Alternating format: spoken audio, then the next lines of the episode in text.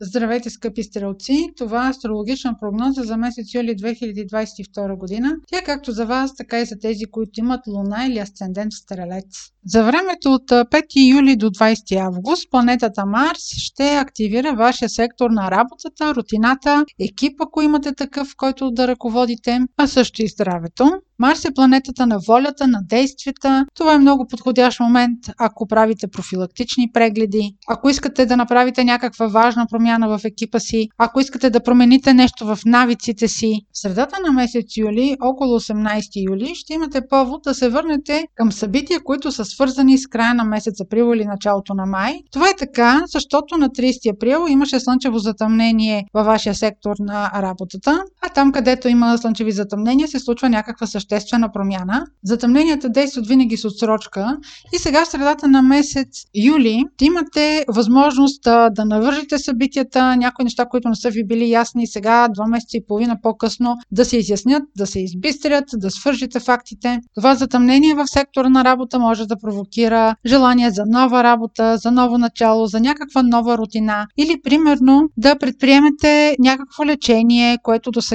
не сте искали да предприемете. Може да предприемете някакъв здравословен живот, да промените навиците си, да внесете нещо, което съществено да промени вашето ежедневие и да подобри здравния ви стат. Чудесен момент за отказване от цигари, за започване на диета, за някакво нещо здравословно, нещо, което ще се чувствате по-добре. Един друг ефект от проявлението на това затъмнение може да бъде, че екип, човек от екипа, който управлявате, ще ви съобщи, че има нови планове и заради това ще се наложи да направите съществени промени във вашия екип. Следващия съществен момент през месец юли ще бъде с пълнолунието на 13 юли, което е в Козирог. Във вашия случай знакът Козирог е сектор от картата ви, който отговаря за парите, идващи от работа. Това пълнолуние е свързано по хармоничен начин с аспекти, които са в а, сектора на работата ви и са свързани с това, което преди малко говорих за активацията на слънчевото затъмнение. Когато имаме пълнолуние в сектора, в случая сектора на парите, идващи от работа, има някакъв завършък. Тук може да се касае, примерно, за договаряне на работна заплата. Може да се касае за смяна на работа, за смяна на позиция, която да рефлектира това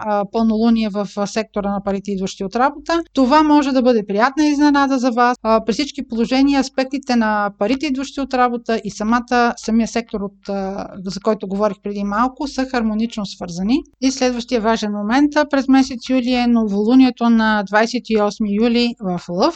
секторът на знакът Лъв във вашия случай е сектор, който се свързва с договорите, далечните пътувания, чужденците, висшето образование. Новолунията показват някаква инициатива в сектора, в който се случват. Това новолуние има хармоничен аспект към големия добротворец Юпитер. Юпитер също така от своя страна е сигнификатор на договорите. Това новолуние на 28 август подкрепя подписването на договорите, уреждането на всякакви юридически дела, които имате. Така че, ако имате да подписвате някакви документи, прецелете се около тази дата. Това беше прогноза за Слънце, Луна или Асцендент Стрелец. Ако имате въпроси, може през сайта astrohouse.bg и през формите за запитване там да ги изпращате. Аз ви желая успех през месец юли, слънце и много усмивки!